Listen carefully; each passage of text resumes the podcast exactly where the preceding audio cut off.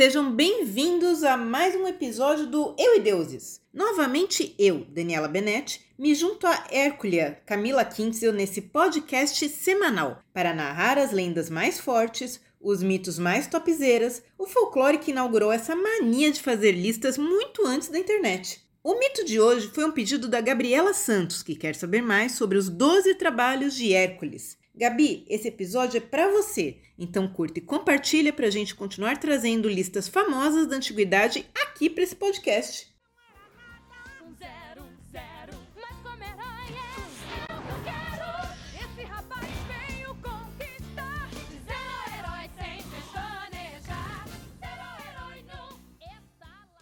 A lenda dos Doze Trabalhos de Hércules é uma das mais famosas da mitologia grega e conta a história de um herói que precisou realizar uma série de tarefas incrivelmente difíceis para espiar seus pecados e se tornar imortal. Vocês já devem ter ouvido falar dele, afinal já teve série, já teve até desenho da Disney falando do Hércules. Ele, que também é conhecido como Heracles, é um dos personagens mais icônicos da Grécia e suas façanhas lendárias o transformaram em modelo de força, coragem e bravura. Hércules nasceu como filho de Zeus e da mortal Alquimena, e desde cedo dava para perceber que ele era fora do comum até para os muitos filhos de Zeus. Mas vocês se lembram que Zeus, que já apareceu várias vezes por aqui, além de rei dos deuses, era um boy lixo da pior espécie e casado com outra deusa, Hera, que além de tudo era sua irmã, mas enfim, mitologia. Bem, o Hércules era uma verdadeira lembrança das traições do maridão cretino. E a Hera, assim, odiava ele com todas as forças desde o bercinho, e ela fez de tudo para tornar a vida dele um inferno. A raiva era tanta que ela colocou duas víboras no berço para matá-lo ainda bebê. Mas o pequeno estrangulou as duas como se nada fosse mostrando que ele nascera com uma força impressionante fora do normal. O nome Hércules seria uma tentativa dos Zeus para apaziguar a ira da esposa, significando glória de Hera, mas claro que isso deu zero resultado. Olha as ideias filhos da puta.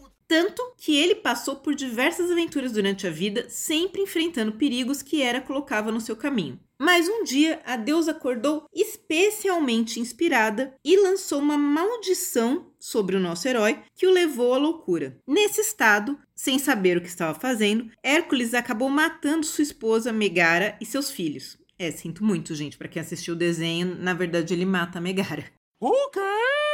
E ao recuperar a consciência e perceber o que havia feito, ele ficou desesperado, óbvio, e fez o que todo grego da antiguidade fazia: correu para o oráculo de Delfos. Só que para espiar pecados tão terríveis, o oráculo instruiu Hércules a realizar 12 trabalhos impossíveis, que também o tornariam imortal, e então imune às armações de Hera. Ele devia se apresentar a Euristeu, rei de Tirinto e Micenas e representante de Hera, e cumprir os trabalhos que ele apresentasse, que eram matar o leão de Nemeia, um leão imortal, imenso e invulnerável que atacava os viajantes e aterrorizava a região. Como flechas e espadas nem arranhavam o bichão, Hércules não pensou duas vezes e partiu para o mano a mano com a criatura em sua caverna, onde sufocou a fera até a morte apenas com as mãos. Bruto, bruto, bruto. Ele então passou a usar a pele do leão como uma armadura, o que seria bem útil nas suas próximas batalhas. O segundo trabalho de Hércules foi matar a Hidra de Lerna, uma criatura monstruosa com nove cabeças que vivia em uma lagoa próxima à cidade. O problema é que cada vez que Hércules cortava uma das cabeças, outras duas surgiam em seu lugar. Então imagina o problemão. Pior que juros sobre juros. Hércules então teve a ideia de pedir ajuda ao sobrinho, Iolau, que queimasse a base das cabeças da Hidra, né, o pescoço de cada cabeça, assim que Hércules as cortasse. Dessa forma, as cabeças não podiam se regenerar e a Hidra ia se enfraquecendo. Porém, uma cabeça da Hidra era imortal e não podia ser queimada. Hércules, então, teve a ideia de cortar a cabeça e enterrar o pescoço da Ditacuja no chão com uma pedra pesada em cima, porque assim ela não conseguia se regenerar. Ele então usou o sangue venenoso da Hidra para envenenar suas flechas, tornando-as ainda mais letais.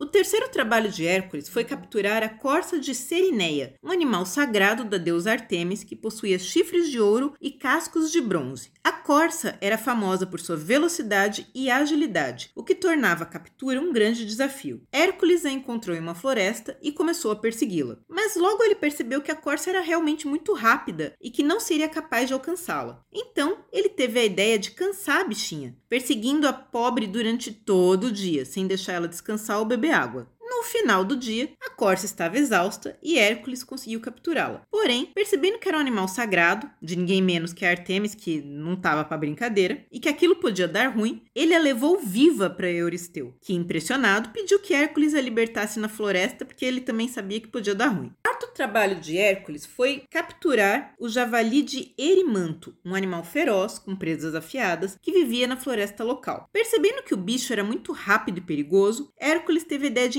encurralar o javali em um monte de neve. Ele jogou neve no animal, que ficou temporariamente desorientado. E em seguida, ele capturou o javali e o levou para o Euristeu, que ordenou a Hércules que o levasse para Atenas, onde o animal foi sacrificado em honra aos deuses. Eu já sinto gosto do churrasco!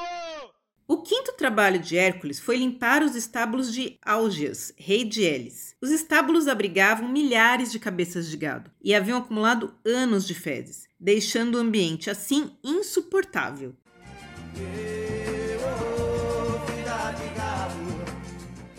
Ninguém tinha coragem nem de tentar limpar, a coisa estava feia e, para piorar, Euristeu ordenou que Hércules cumprisse a tarefa em um único dia, o que era impossível. Porém, além de forte, Hércules era bem criativo. Ele desviou o curso dos rios Alfeu e Peneu, sim, Peneu, fazendo com que as águas passassem pelos estábulos e limpando todo o estrume acumulado. Só que o safado do Álgias se recusou a pagar o Hércules pelo trabalho, alegando que o Euristeu que havia encomendado a tarefa foi o Euristeu que acertasse com ele. Só que depois dessa trabalheira, ele desviou o curso de dois rios. O Hércules ficou putaço, e daí ele fez o quê? Matou o Álgias e seus filhos, cumprindo assim uma antiga profecia que dizia que ele seria o responsável pela queda da dinastia do Álgias. O sexto trabalho de Hércules foi eliminar os pássaros do lago estínfalo, que eram criaturas com asas de ferro e garras afiadas, que atacavam os viajantes da região. Sempre estavam atacando os viajantes, impressionante. Hércules logo percebeu que os pássaros eram muito numerosos e perigosos para enfrentar sozinho. Então ele pediu a ajuda de sua irmã Atena, que lhe deu um par de castanholas de bronze. Sim, eu disse castanholas.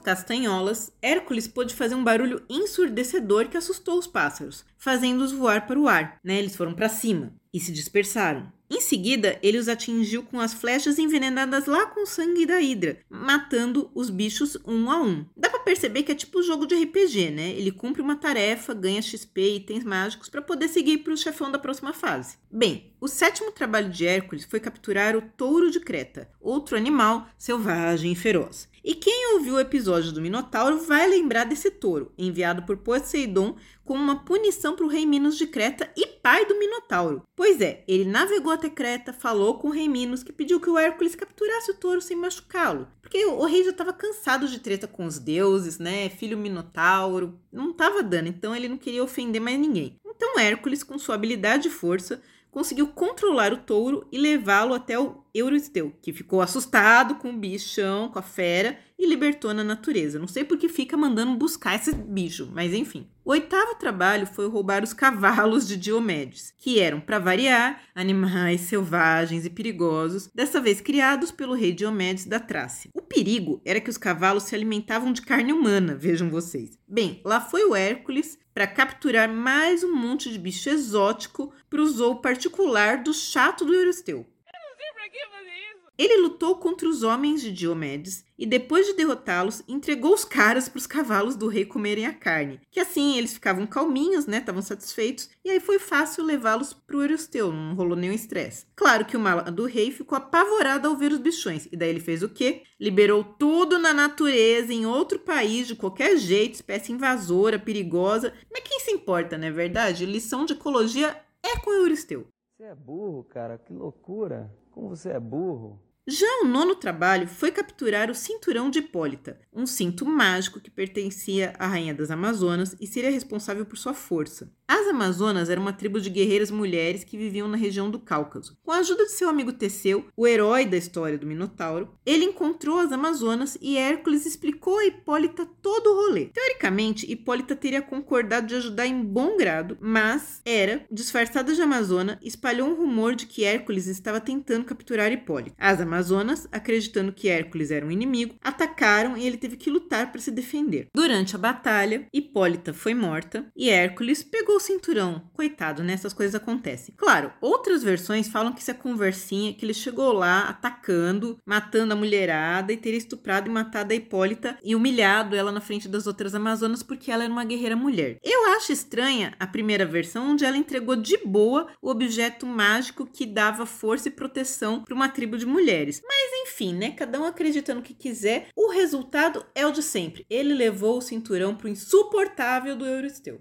Macho escroto, porra. O décimo trabalho seria capturar o gado de Gerião, um rebanho de gado vermelho que pertencia a um gigante com três corpos e seis braços, era protegido por um cão feroz chamado Ortrus e um dragão. Agora, para que um cachorro quando você tem um dragão?